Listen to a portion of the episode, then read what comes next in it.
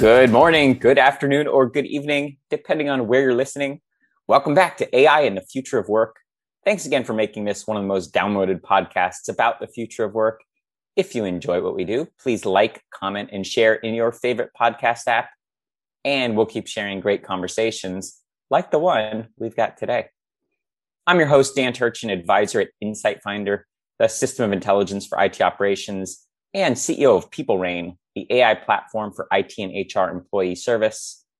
Today, we're picking up on a theme we discussed a few weeks back with Paddy Padmanabhan from Damo Consulting. We started a discussion about the future of healthcare for employees, but also about how your data is being used to make automated decisions about your health and what you should know about how AI technology is disintermediating hospitals and insurance providers. Marpai Health is pioneering a new way for employees to get better care with, call it, less friction by guiding you through the complexities of your existing health benefits plan.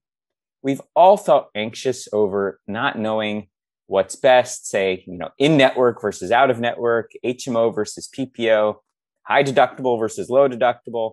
It's super confusing. Maybe all we need is a little concierge service provided by AI we're joined today by Edmundo Gonzalez, co-founder and CEO of Marpai Health, the company behind the app that helps you understand your health benefits. Edmundo founded Marpai in April of 2019 and has since launched the app, grown the team, and taken the company public on the NASDAQ last October. As you and I know from trying to understand our own benefit statements, Edmundo's work is just getting started before Marpai, Edmundo was an investor and operator at companies like Freight Hub, 340B Technologies, and Chalkable in the edtech space, which was acquired by PowerSchool. Without further ado, it is my pleasure to welcome Edmundo to the podcast. Edmundo, let's kick things off by having you share a little bit more about your background and uh, how you got into this space. Sure. Well, it's a pleasure to be here with you, Dan. It's uh, it's going to be a great conversation. I can already sense it. Um, I got into this space because I have been uh, in basically the tech space all of my professional life, um, investing in in companies and also uh, building them as a founder and entrepreneur. And I just saw such a huge opportunity to make uh, people's life better um, in a very um, transformative way. Let me explain. Um, a lot of how we consume our healthcare, especially in the United States, which is a little different, as you may know, um, than basically all other advanced economies. A lot of that has to do with the health plan, meaning who is covering us, um, what kind of benefits are we getting from that plan. So I started this company really with a very simple mission. I said, hey, what if we could predict who's going to be sick or who's going to have a high cost event way before it happens. With that information, can we actually help that person, that member of our plan, make some choices to uh, potentially prevent that high cost event or at least to better manage it? That's how it all started, and it's been quite a journey, as you said, in just uh, in just a few years. We've heard a variety of perspectives on what's broken about healthcare in the US. And something we haven't talked too much about is what's broken about the third party administrator or TPA system. Uh, I imagine you might have some thoughts on that. Yeah, well, first of all, for, for your listeners, so let me just define this. So, you know that in, in healthcare, about half of us in America are getting our healthcare benefits from our job. These are the employer sponsored health plans, right? Now, those come in two flavors. Um, companies can either buy insurance, so from companies like Blue Cross, from Aetna, Cigna, et cetera. These are uh, huge, huge companies. Now, all of that is an insurance product, meaning your company is paying a fee per employee per month to have you insured. Now, there's another model which about half um, of companies use, certainly um, companies that are um, above a few hundred employees. That's called self insurance.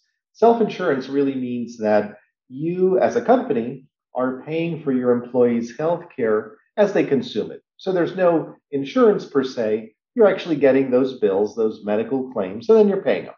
Now, think about it. What if you're a law firm and you have 300 employees? Well, you may be really good at practicing law, but you don't really know how to pay a medical claim. This is there's art and science to this. That's where we come in. We are what's called a third party administrator or TPA. And what we do is essentially administer all of the healthcare benefits for self insured companies. We partner with them to essentially provide everything, everything from that little card you carry in your wallet, uh, which has, the, in our case, obviously the Marpai logo, um, but everything. Um, we provide through partners telehealth benefits, pharmacy benefits, everything that has to do with healthcare. Uh, we manage on behalf of our uh, on behalf of our clients.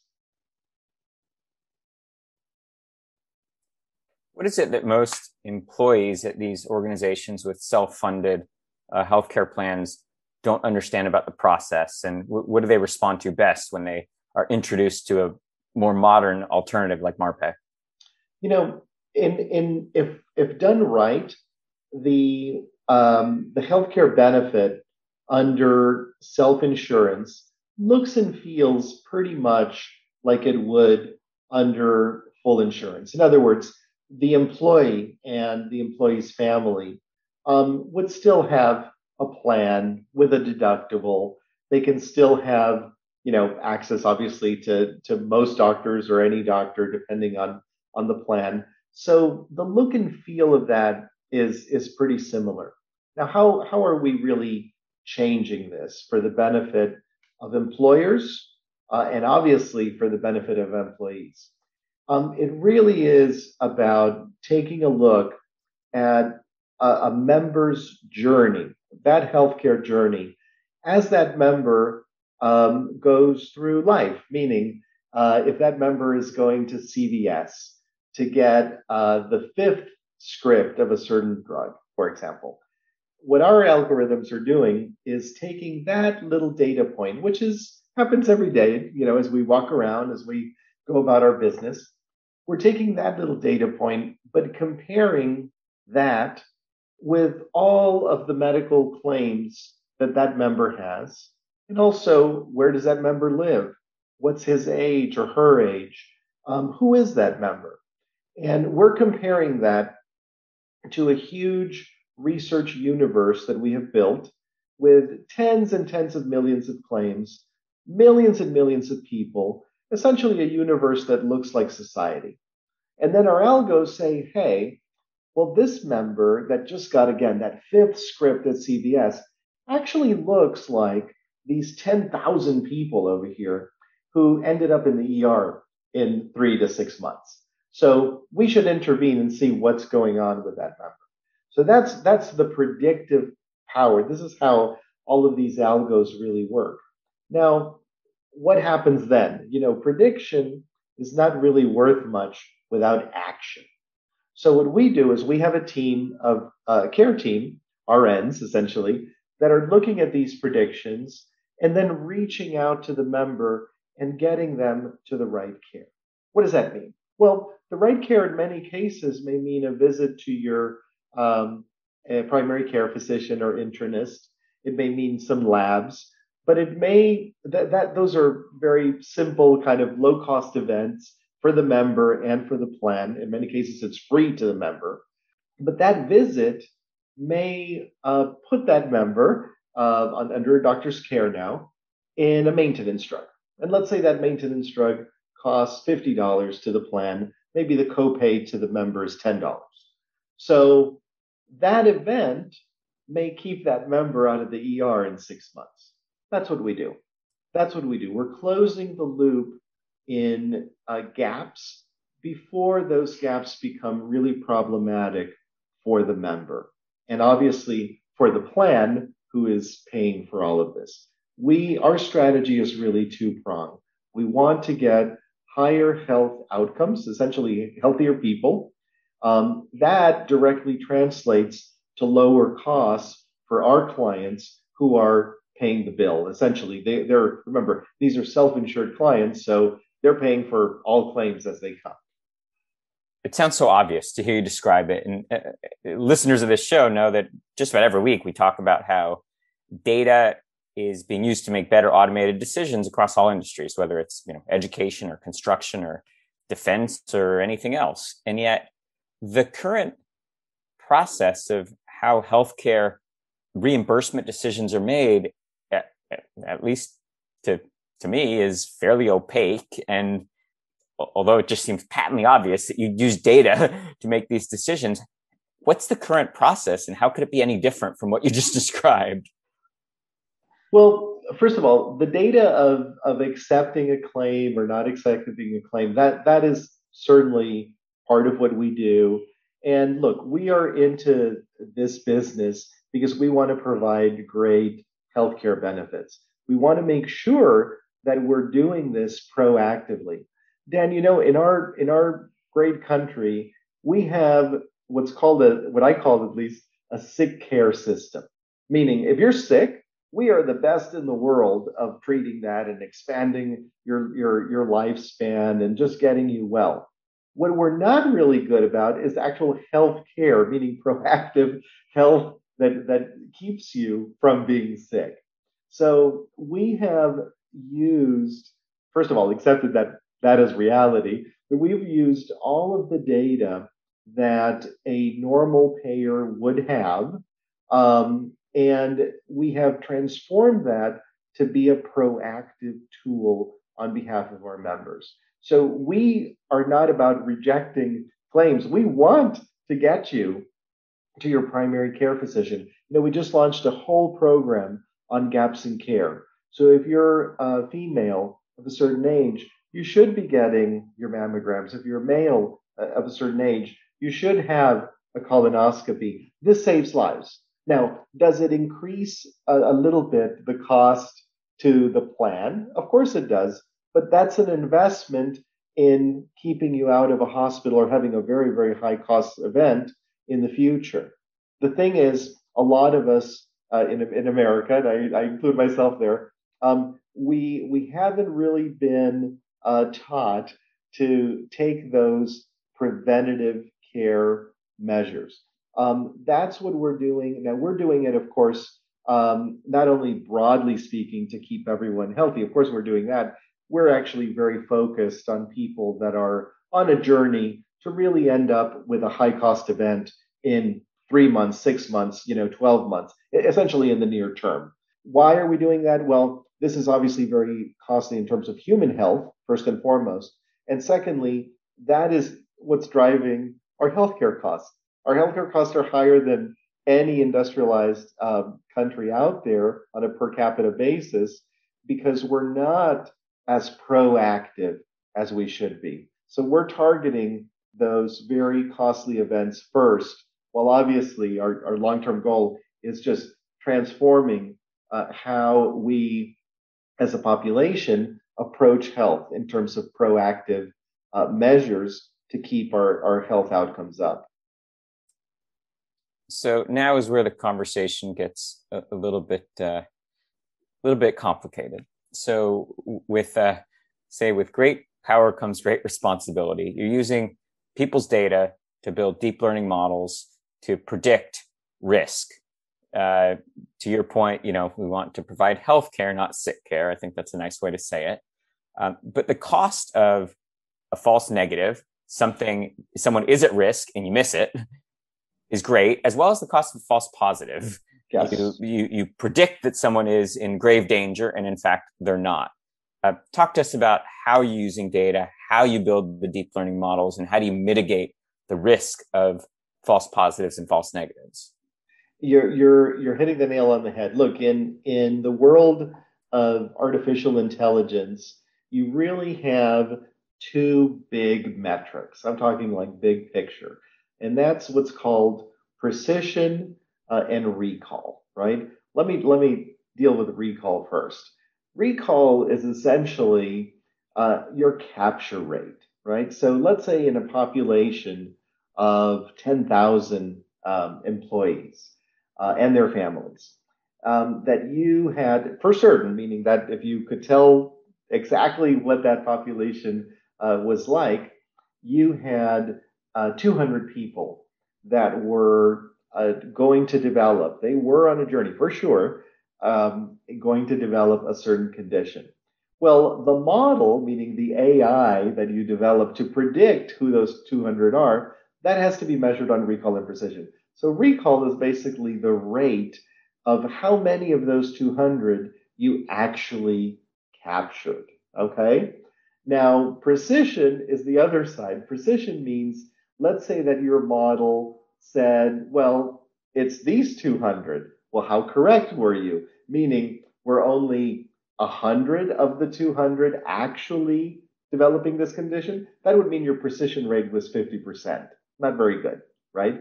Um, what I um, a kind of err on is recall.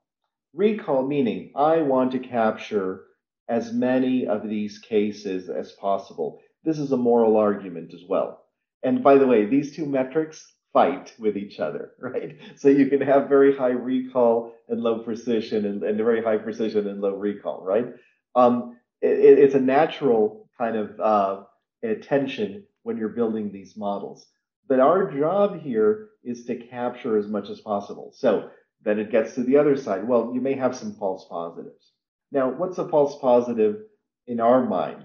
Um, okay, so you went to the doctor, and thank goodness you actually didn't have this condition. You know, but was that doctor's visit a waste of time? I don't think so, because they also captured your weight, uh, your blood pressure, right? So the cost of the false positive for us is normally a quote unquote wasted primary care visit. I don't think it's a waste. I really don't.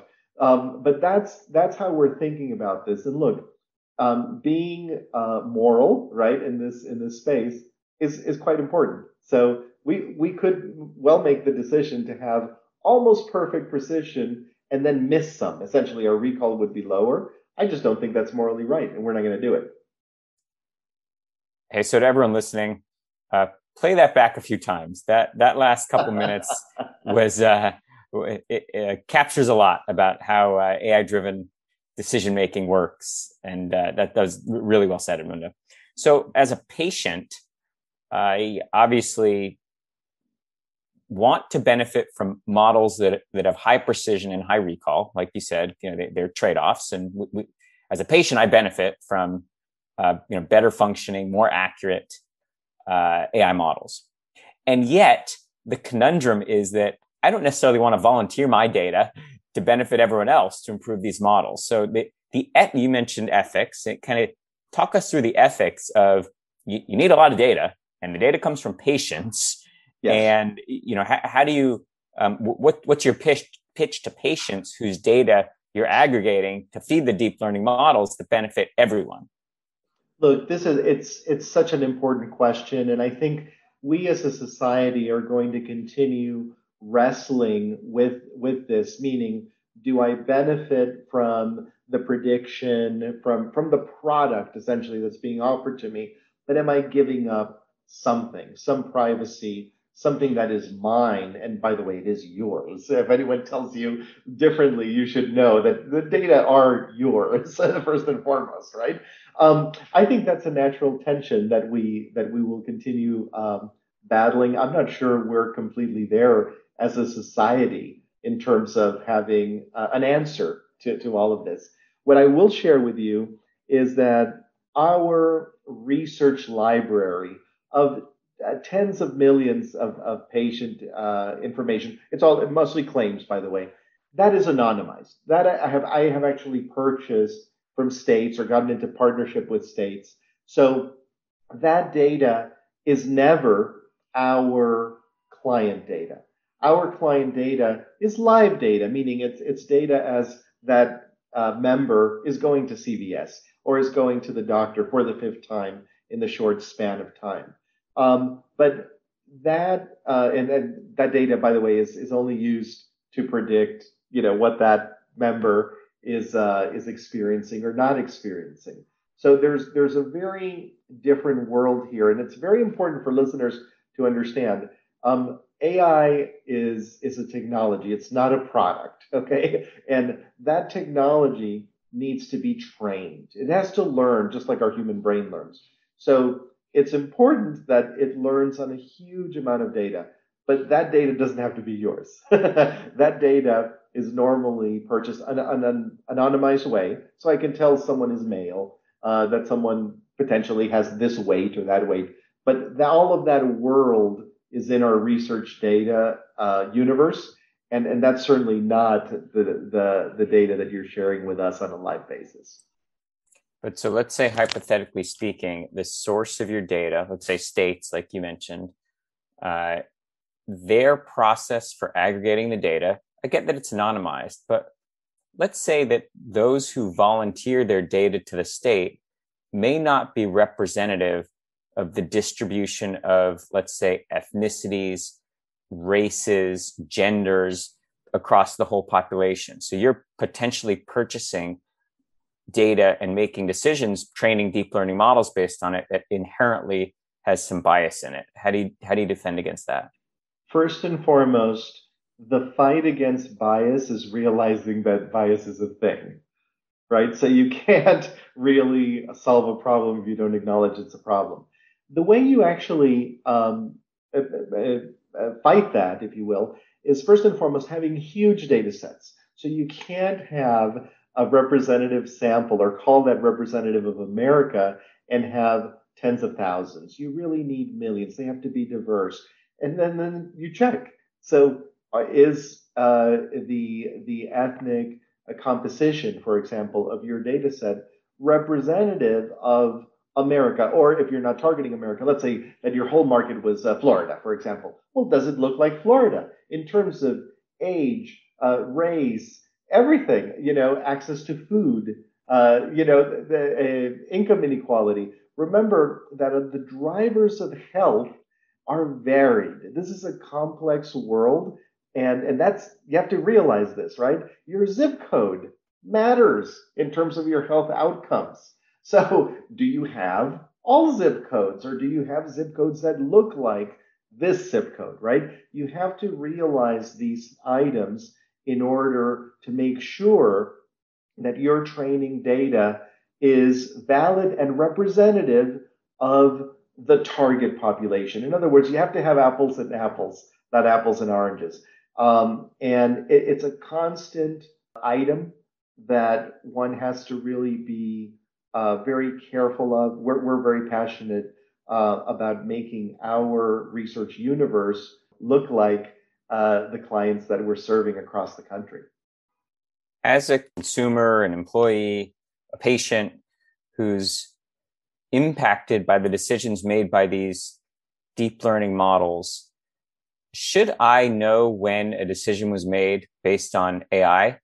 And depending on your response to that question, should I understand what inputs were used to make that decision? How, how much configurability or explainability should I expect as someone whose healthcare decisions are made based on AI?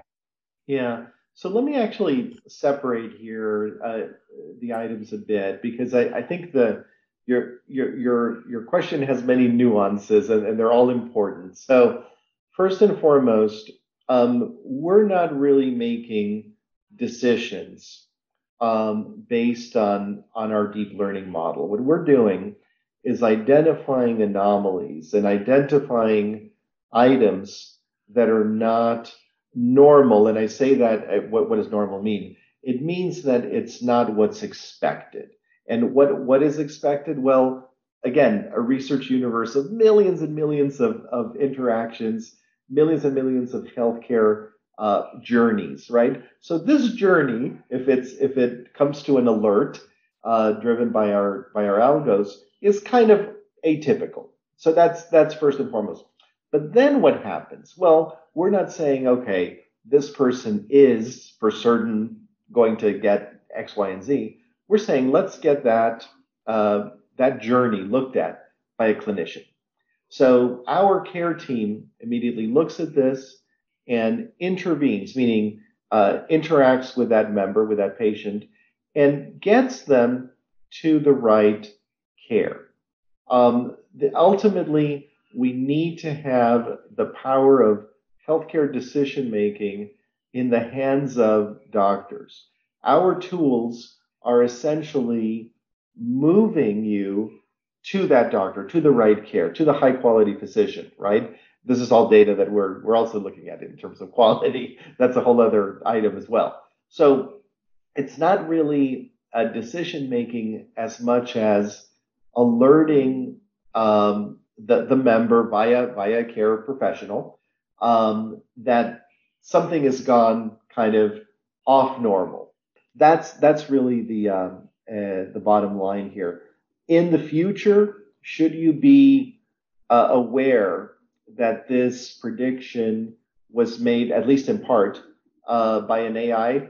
I I think so. I think so. I think, by the way, um, one would be surprised to understand how much of our daily movements, whether it's uh, shopping uh, or selection of what you buy in the uh, the grocery store, how much of that is actually driven by data and advanced analytics, like AI, not only AI, but but like AI. Uh, and yes, this this would be one as well. But these are helpful tools to get you to the right care. It's not the care. Let me just separate that and be very clear. Your listeners should know eh, deep learning is not going to prescribe medicine to you. It's not going to give you an MRI or prescribe an MRI. It's really telling the, the care team, hey, take a look at this patient because there may be some things that are that are going kind of off track. So in all data-driven fields, a common obvious hypothesis is that the one with the most data wins. And in healthcare, we've seen pretty aggressive moves into the space from big tech, from Apple and Amazon and Microsoft, even Facebook, because they own the data. What's what's your counter argument? How can Marpai win when you're competing with these massive incumbents that own all this data? You know, they first of all, big tech does have a massive amount of data, but um, we want the right data. Like, do they have health records? Not really. Do they have a medical claim? Certainly not. Right. So we, you have to also focus on what's right, what is uh, what, what's right in terms of data, what is going to give you accurate models that can change people's health trajectory it's really, I, I, guess there could be some uh, some items that have to do with your, you know, Instagram patterns uh, and consumption of Instagram, but really, it's different data.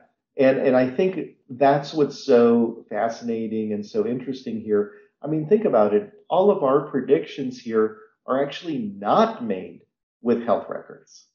It, it sounds counterintuitive, but we're not using health records that's the challenge, right? We love hard problems. So we, as a healthcare uh, payer, as, as an administrator of healthcare benefits, we have medical claims.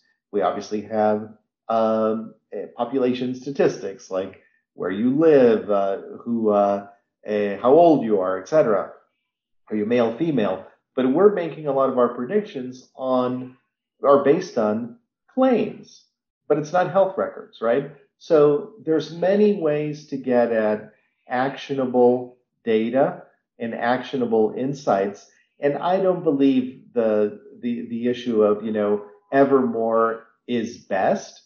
Certainly they they have their businesses and everything, but it's really the right data.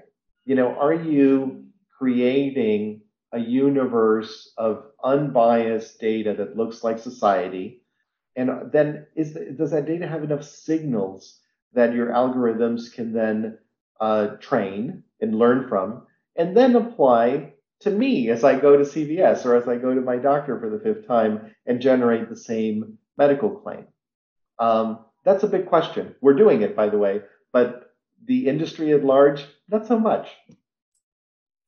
So the biggest insurance companies and the biggest third party administrators do own a lot of the claims data we know certainly uh, in in uh, in in in the technology field, we know that they tend to be tech laggards, mm-hmm. not tech leaders. And that's what gives companies like Marpai an opportunity to disrupt them. But given that, they obviously eye the same opportunity to digitize and, and monetize their data and build better models. What has their response been to Marpai's entrance into the market? You know, so far, um, a lot of our growth has been actually from groups that are moving from those fully insured uh, behemoths to self insurance just because they can't afford it anymore. Meaning, uh, companies want to provide great healthcare. It's it's it's part of the overall benefit, just like your salary, right? I mean, it's it's part of what you get by being part of this company, being an employee in company X, Y, or Z. But um, the cost has just been completely prohibitive. Um, so far, they have still been the sleepy giants. Um, I don't expect that to continue, right? So so far it has been, um, I wouldn't say easy. Nothing's ever easy, but uh, we have really operated and grown and continue to grow um, without much interference. Um, I will tell you that uh, we even uh, with with two of the largest uh, BUCAs, uh, essentially the, the, the big players, uh, we actually rent their entire national network. So we're able to give our uh, you know members access to all of these national networks, which is great because that access is the key. We want our members to be able to access any doctor they want.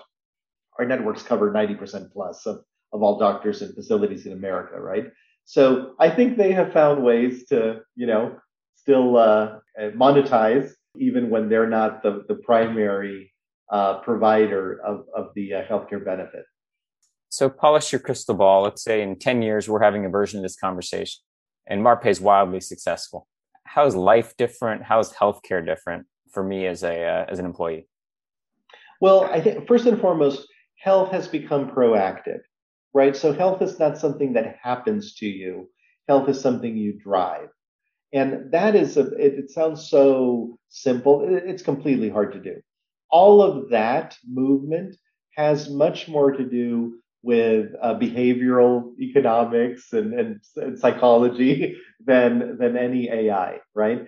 But I think our responsibility as payers of the future is really to get products that are easy to use, easy to understand, and that deliver tangible value to members, meaning, oh, this tool actually reminded me that I hadn't had my colonoscopy, or if you're female, I hadn't had my uh, mammogram in its time. And then something is found and a life is saved. that is uh, remarkable, you know, in, in the world but it's also remarkable for that member, for that member's family, and then that spreads. That that is the the news, right, around the cooler, even if it's a virtual water cooler these days with uh, with us working from home.